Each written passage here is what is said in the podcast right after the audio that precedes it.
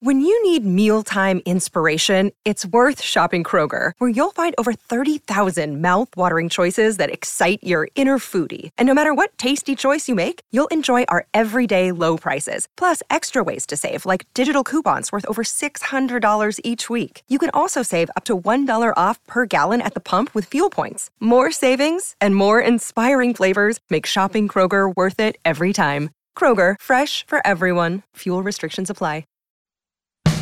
Today, on Something You Should Know, you really should read your homeowner's insurance policy, and I'll explain why. Then, understanding the science of peak performance so you can be a peak performer too. I think the takeaway for elite athletes and performers is not that what they do is so extraordinary. It is. It's rare and it's beautiful and they make things look easy. But it's that they dedicated their life to get better. They dedicated their life to grow. And why do that? Plus, why are so many people nearsighted? That answer will surprise you. And you may not realize it, but math can be fascinating, like the invention of zero. Zero is a number. It's a number on the same footing as everything else. And it sounded crazy because if you say, I've got a number of sheep, and somebody says, ah, How many of them have you got? You say zero. The response is, You haven't got a number of sheep. You haven't got any sheep at all. All this today on Something You Should Know. If you have to hire someone, what's the best way? Referrals? Well, maybe that could work. But just because somebody knows somebody who knows you doesn't necessarily mean they're qualified. Or you could pull out that file of random resumes that came in during the last six months. Maybe there's somebody in there. Maybe. Now, if you're hiring, you need Indeed. Indeed is your matching and hiring platform with over 350 million global monthly visitors according to Indeed data, and a matching engine that helps you find quality candidates fast. As a business owner, I've found that hiring the right people, well, there's just nothing more important. Don't leave it to chance or a referral or a random resume. Use Indeed. In the minute I've been talking to you, 23 hires were made on Indeed, according to Indeed data worldwide. Indeed's matching engine is constantly learning from your preferences. So the more you use Indeed, the better it gets. And listeners of this show will get a $75 sponsored job credit to get your jobs more visibility at Indeed.com slash something. Just go to Indeed.com slash something right now and support this show by saying you heard about Indeed on something you should know. Indeed.com slash something. Terms and conditions apply. Need to hire? Oh, you need Indeed. Something you should know. Fascinating intel, the world's top experts, and practical advice you can use in your life. Today, Something You Should Know with Mike Carruthers. Hi, welcome to Something You Should Know. This is the time of year in the fall when all of my insurance comes up for renewal homeowners insurance, car insurance. So I've been spending a lot of time reviewing those documents. You know, homeowners insurance is, is interesting. A lot of people believe that if you have something stolen out of your car, like a camera or a laptop or something, that your car insurance pays for that, but but it probably doesn't. Usually your car insurance is all about the car and the people in it, not so much about the property in it. And so if your camera or laptop is stolen out of your car, usually your homeowner's insurance covers that. But there's more to it than that. There's also a good chance that your homeowner's insurance policy covers you if you get stuck with counterfeit money or a forged check. It might also protect you from getting sued for libel. Fraudulent purchases and money transfers on your credit or debit card may also be covered by your homeowner's insurance. And if you're not a homeowner and you have renter's insurance, your renter's insurance may likely cover some, if not all, of these things. So it's actually a pretty good idea to read all the fine print of your homeowner's policy. You could find some nice surprises. And that is something you should know. In doing a podcast like this, as you might imagine, I get pitched a lot of potential guests who want to come on and talk about peak performance, how you can do what you do better than you're doing it now, how to excel, how to be great how to be your very best self. And having done this podcast and previously the radio show of Something You Should Know for many years, I've discovered that a lot of these people who talk about greatness and being your best self, a lot of them say pretty much the same thing, and a lot of it is their opinion or their personal story, which which is great, but it may not work for other people. Consequently, you don't hear a lot of those folks on this podcast, but nevertheless, I'm fascinated by peak performers. You know, you see them on TV all the time, the very best people in sports, business, music, whatever. What is it that allows them to rise to the very top of their game or profession? What's the difference between someone who does okay and someone who does amazingly well? What is the science of this? Well, a really good person to ask is Michael Gervais. He's a high performance psychologist he works on the science side of high performance psychology, and he works with a lot of top sports athletes, including the Seattle Seahawks football team and coach Pete Carroll, as well as other top musicians and action sports stars and other game changers. He's also the host of a podcast where he talks with a lot of these folks. The podcast is called Finding Mastery Conversations with Michael Gervais. Hi, Michael. Welcome to my podcast. Thank you for having me. So, what does it mean to be a high performance person? Have, have I ever have I ever been a high performance person? Likely, or or is it something that takes years and years of training? Or those moments where I think I'm re- God, I'm really on fire today. Is that high performance? That's a great question. And there are moments that we all experience our very best. And what we've learned from the science of studying the best is that there are mental skills that we can train ourselves to be able to string together the ability to be our best. And when I say string together, it's like stitching this moment right now into the next, into the next, into the next. And those that are exceptional or world leading at what they do have the ability to know what their best feels like, both from a craft perspective, the thing that they're doing, a physical perspective, how they're doing it, and then a mental perspective. So by definition, yes, of course you've had your best. And the begging question is, are you able to stitch that together with the moment right behind it? No. And then maybe no. the moment behind that. no, no, right. no yeah, not, not at all. no. But the, the, people that are at the tip of the arrow that you, that, as you, as you put it, are they there because they did this or they're already there and now they're just getting a little closer to the very tip of the arrow? That's a great question as well. So I, there's only three things that we can train as humans. We can train our body, we can train our craft, the thing that we uh, do, if you will, and we can train our mind. And what I've experienced is that those that are on the world stage or world leading or at, those that are at the tip of the arrow, they know that there's much more to go within themselves.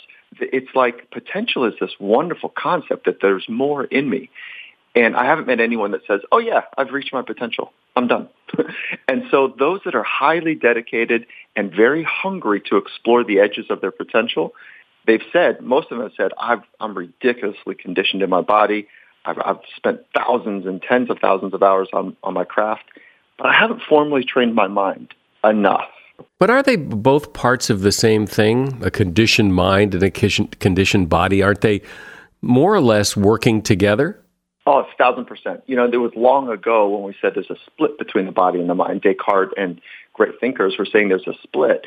And that does help us to conceptualize the difference between the body and the mind, but they are intimately linked.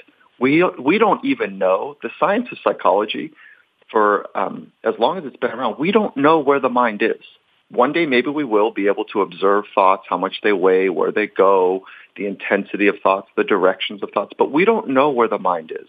We know where the brain is, that three pounds of silly putty that sits in the base of our skull that's the most amazing supercomputer in the world, but we have no idea where the mind is. So we know that they're intimately linked, and we do know, this is I think really important, that there's a direct linking between thoughts, and they go in this order, thoughts impact um, emotions and body sensations, and those three together impact behavior, and those four together impact performance. So if you want to become more powerful as a human, we work up the chain of impact and become more clear about optimizing our thinking. And so when you go up that chain, when you start, where do you start?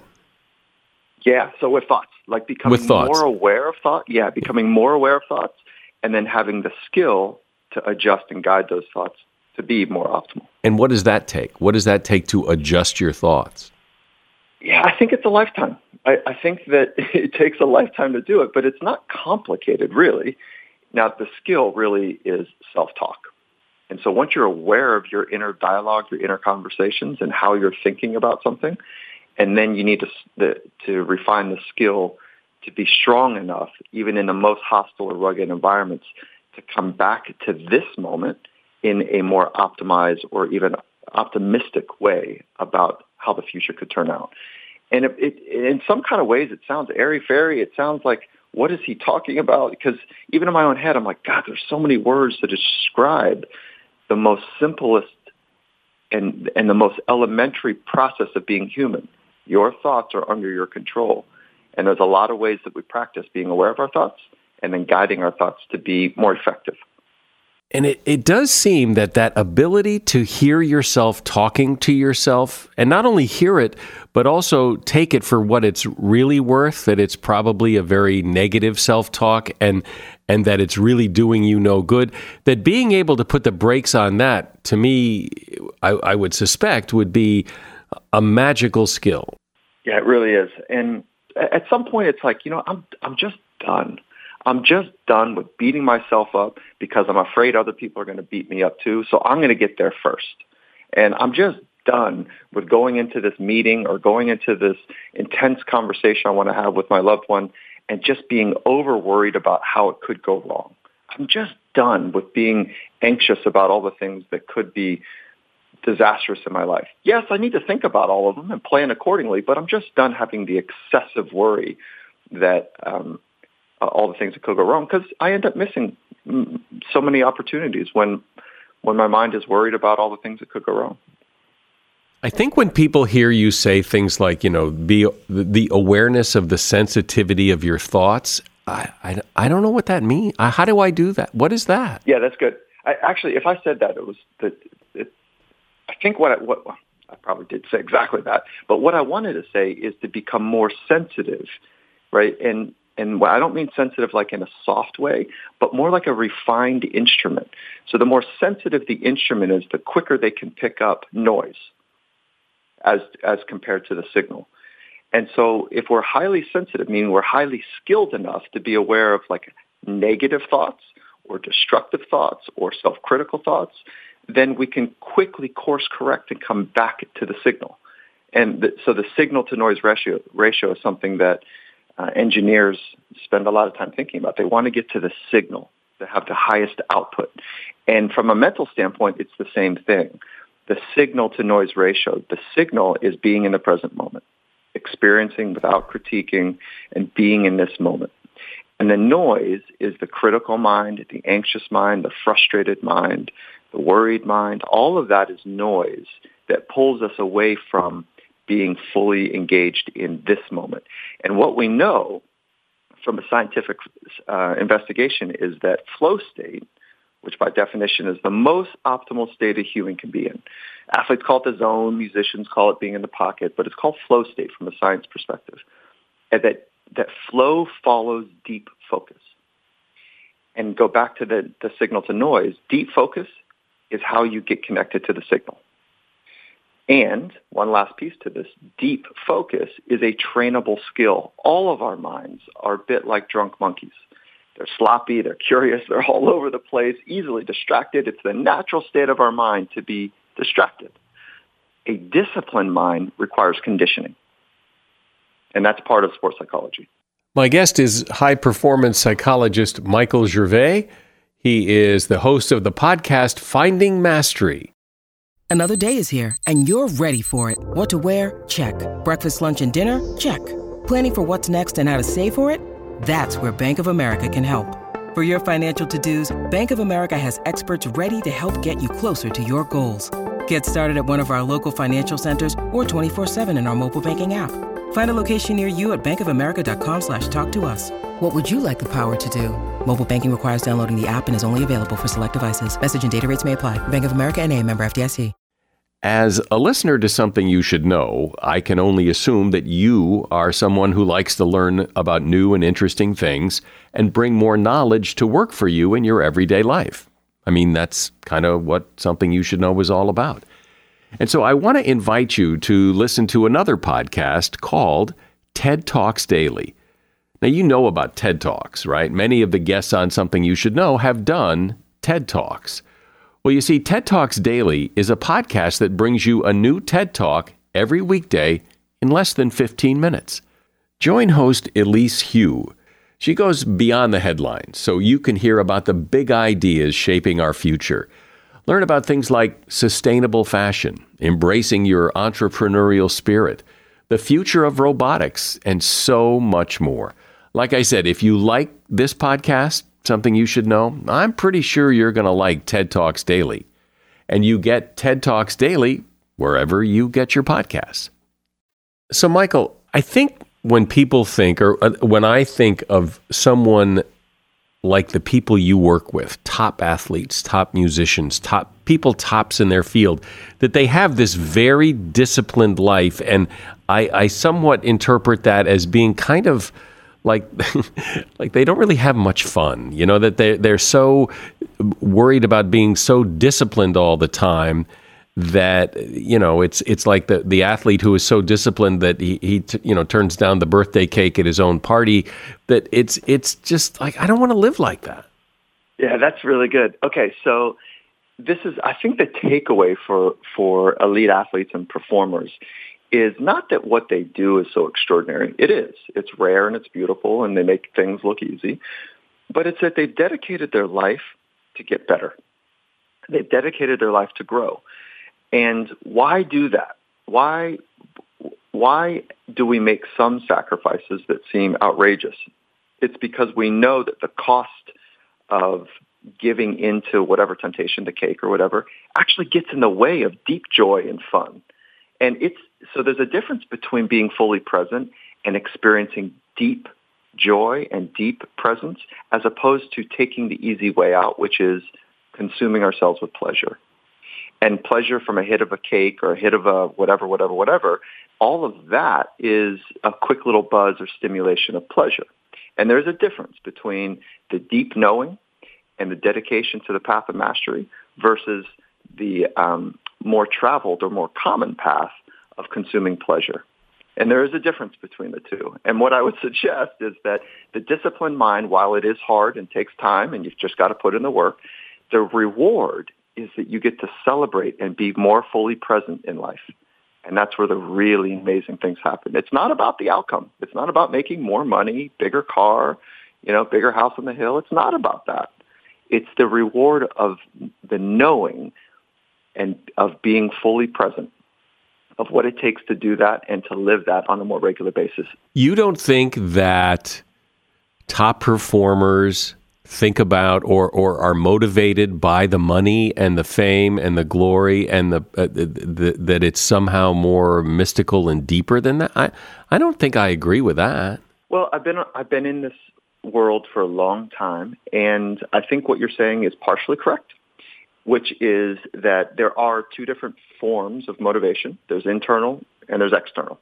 And the external is what we're talking about, like fame and money and everything uh, that, we, that is outside of oneself. And yes, there's a healthy percentage of people that are externally driven and motivated. But the tip of the arrow ones, the special ones, it's about the way it feels most of the time, not always, right? There's, there's, there's people on the world stage that eat the worst food you can imagine and are the top performers. They are they do not condition their mind, but they're freaks genetically, and they you know they stick out in any group they go in uh, that they're in, in, across the globe. So there's always these exceptions that uh, are important to um, to capture. But the, but but most people, the tip of the arrow, like it's towards the top two percent. It's an internal drive that is ridiculous, and it's about getting better and the feeling of getting better and what it feels like to be fully present in challenging conversations, challenging environments. So, how do I start to get on the bus here? What, what, where, where do you? If this all sounds appealing to someone, of you know, I really there's there's room to grow here, and you can really be a better performer. Where, where do you even begin? Yeah, and I would capture that word performer with an asterisk, is that all of us are performing by being. And I would say the place to start is not trying to just be a better doer, but to be a better being. And so we've adopted this model from the Industrial Revolution that we need to do more to be more. And I think you would nod your head to say, that's broken. We're tired. We're fatigued. Our minds are anxious and worried that we're not going to be able to do enough. And that, and that affects the way that we experience life. So that doing to be more is broken. We need to flip it on its head. And when you have enough pain, if you will, discomfort with saying, you know what, this model that I've been using that I need to do more to be more is not working anymore. So what, what's the challenge? To be more authentic, to be more present, to be more grounded, to be here more often, to be more connected with our loved ones, to be more connected with nature. When the pain and the dissatisfaction of chasing the thing outside of you, whether it's the cake or the glories, when that's not enough, and it is not enough, that, that when you accept that pain and say, you know what, that's what it's about. Like I'm sick and tired of this. That's when change happens. So where do you start? I would start with something as simple as um, investing in mindfulness. Just go do a little bit of reading and then practice. You know, the, um, do a little reading on the science and the art of mindfulness, and it's not hard to do now. But it's the practice of being and training your mind to be fully present on a more regular basis. You say that when peak performers train to do what they do, that they train differently than the rest of us. How? How do they do it differently?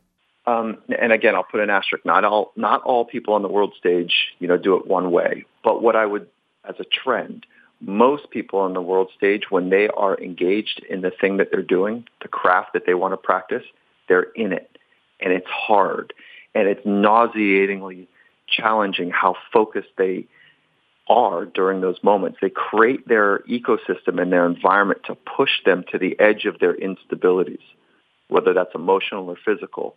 And so they get right up to the edge of instability, which is hard to operate in that space. And so they, their output is extraordinarily focused and extraordinarily challenging. And that's a day-to-day basis. So if you were to imagine going to the gym and working as hard as you could physically today, and you don't do that on a regular basis, you'd be hurting tomorrow. Your body would say, what have you done? We just went to the edge of our abilities. So the average person needs a lot of time to recover, but they are so, so talented at doing that on a regular basis. Their body has become conditioned and they don't have that deep fatigue on the next day, just like you and I. But their, their levels are so deep that their fatigues, um, they come at higher co- or higher outputs. So what I'm suggesting is that the doing is very disciplined, very focused, and it pushes them to the edge of their capacity. And that's what we can learn from great doers is to be highly focused at what you do and run right to the edge of instability as often as you possibly can. And the new, the new frontier is emotional instability.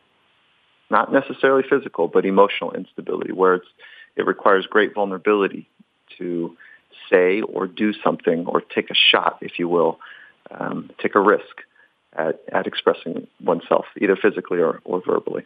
Well, I, I like that idea of, you know, you really do have to push yourself to the edges of your ability because, I mean, if you're going to be a, a great piano player, you don't get great by playing the same song over and over again. You get great by playing more difficult songs, and that's how you develop your your skills, and that's how you get better and it's good to hear the science behind all of this. Michael Gervais has been my guest. He is a high performance psychologist, and his podcast, in which he uh, interviews a lot of the high performance people that he works with and others, is called Finding Mastery Conversations with Michael Gervais, which you can find pretty much anywhere you listen to podcasts. Thank you, Michael. Thank you for the conversation. While I am fascinated by science and math, I, have never been particularly good at either one. And if you went back and looked at my grades at school, uh, they would reflect that fact quite clearly. My dad was good at math. He was an engineer. He was very good at math, but it didn't rub off because I just I just wasn't. Nevertheless, I understand how important numbers and math are to our lives and no one explains this quite as well or quite as interestingly, in my opinion, as Ian Stewart. He's a mathematician, a retired professor at Warwick University in England, and he's written several books on math. His most recent one is called The Beauty of Numbers in Nature. Hi, Professor. So let's start because I think when people hear, oh, God, they're going to talk about math. So let's start with something right off the bat here that everybody would find interesting. I mean, we all, we all know what the equals sign in mathematics looks like. It's a symbol that's very familiar to short parallel lines. But where did that come from? Somebody must have invented it. And in that particular case, we actually know it was a Welsh doctor called Robert Recorde. He was also very interested in math. And in 1557, he wrote a book called The Whetstone of Wit. And in it, he introduced this symbol. And he says, I will settle as I do often in work use for a pair of parallels, lines of one length, because no two things can be more equal. So not only do we know who invented it, we know why he invented it. Because those two lines are always equal. Very hard to think of anything that's more equal than two parallel lines. So quite a clever man. Uh, another one to pick at random is a thing called the kissing number. Sounds interesting. Suppose I give you uh, some coins. You know, they're, they're, they're, let's say they're quarters. They're all the same shape, and you stick one of them on the table, and then you start arranging as many as possible around it to touch it. Now, you don't have to do a lot of experiments to discover that you'll get six coins surrounding the central one. They form a little nice little hexagon. Um, so the kissing number for circles is six. So the question is, what's the kissing number for spheres? If you do it with tennis balls, what happens? And there was a long historical argument um, one of the people arguing was Isaac Newton, who of course is very, very famous. And Newton said he thought the answer was 12.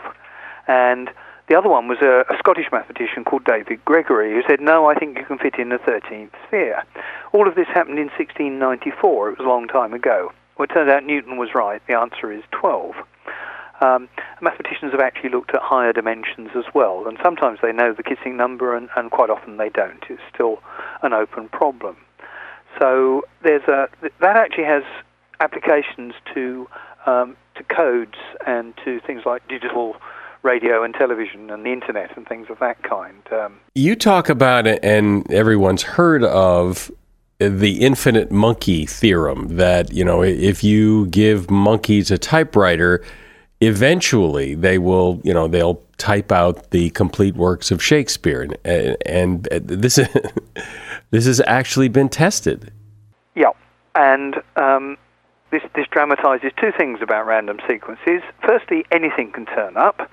Um, so the result not, need not even appear random. It could look like Shakespeare. On the other hand, it also, if you do the sums, I, I, I wouldn't hang around waiting. I mean, you'd, you'd have to wait far longer than the lifetime of the universe for the monkey to have any chance of typing a few sentences of Shakespeare, let alone the whole thing. Um, nonetheless, in, in a sort of mathematical sense, it's true. Um, it's quite an interesting problem. People have actually done experiments with real monkeys.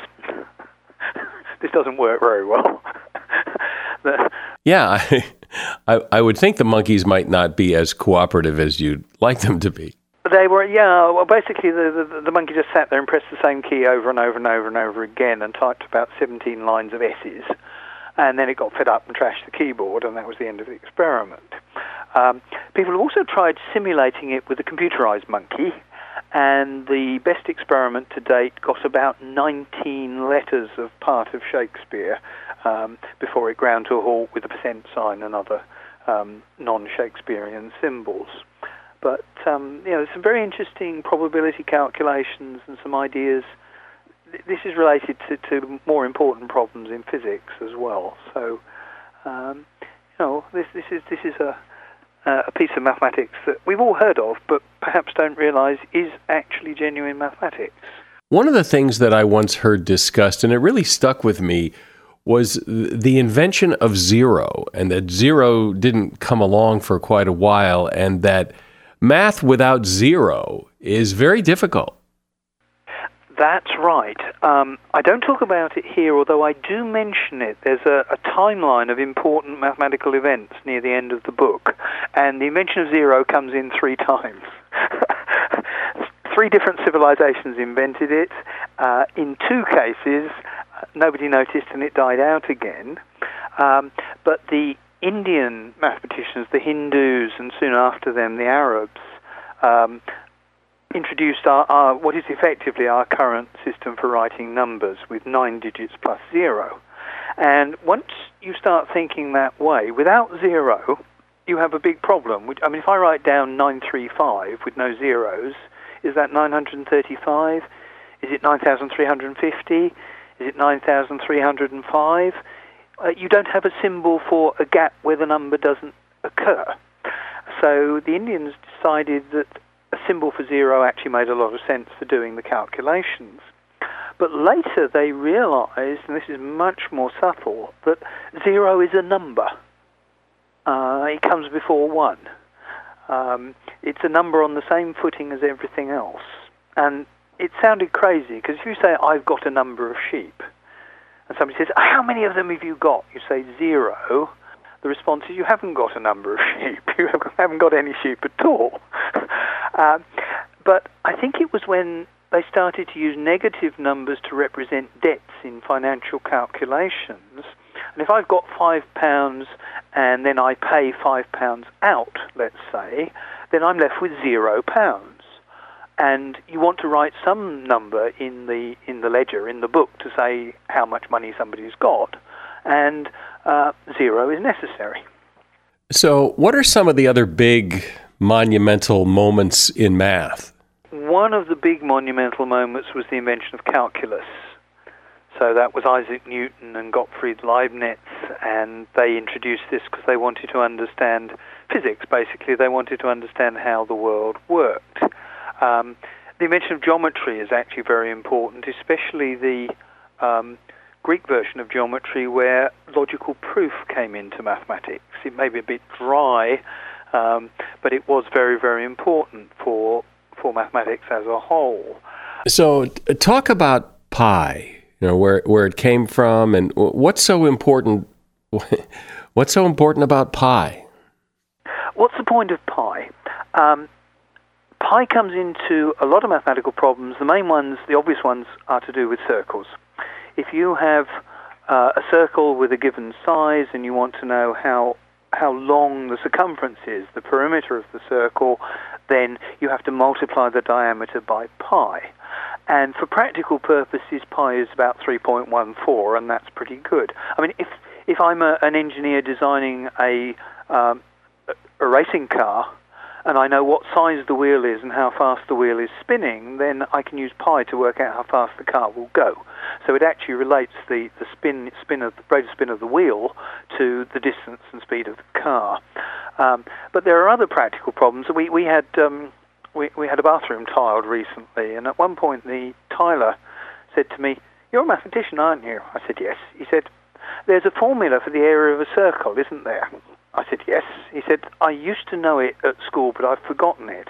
I need to know it because somebody wants me to uh, tile a circular floor.